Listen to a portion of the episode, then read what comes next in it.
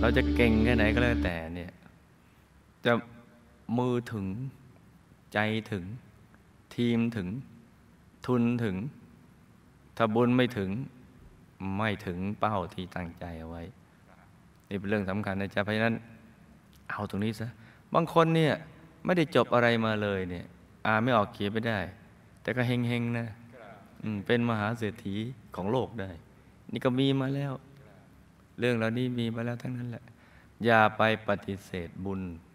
บุญเป็นบ่อกเกิดแห่งความสุขและความสำเร็จ และกลายไปเป็นทิพยสมบัติในเทวโลก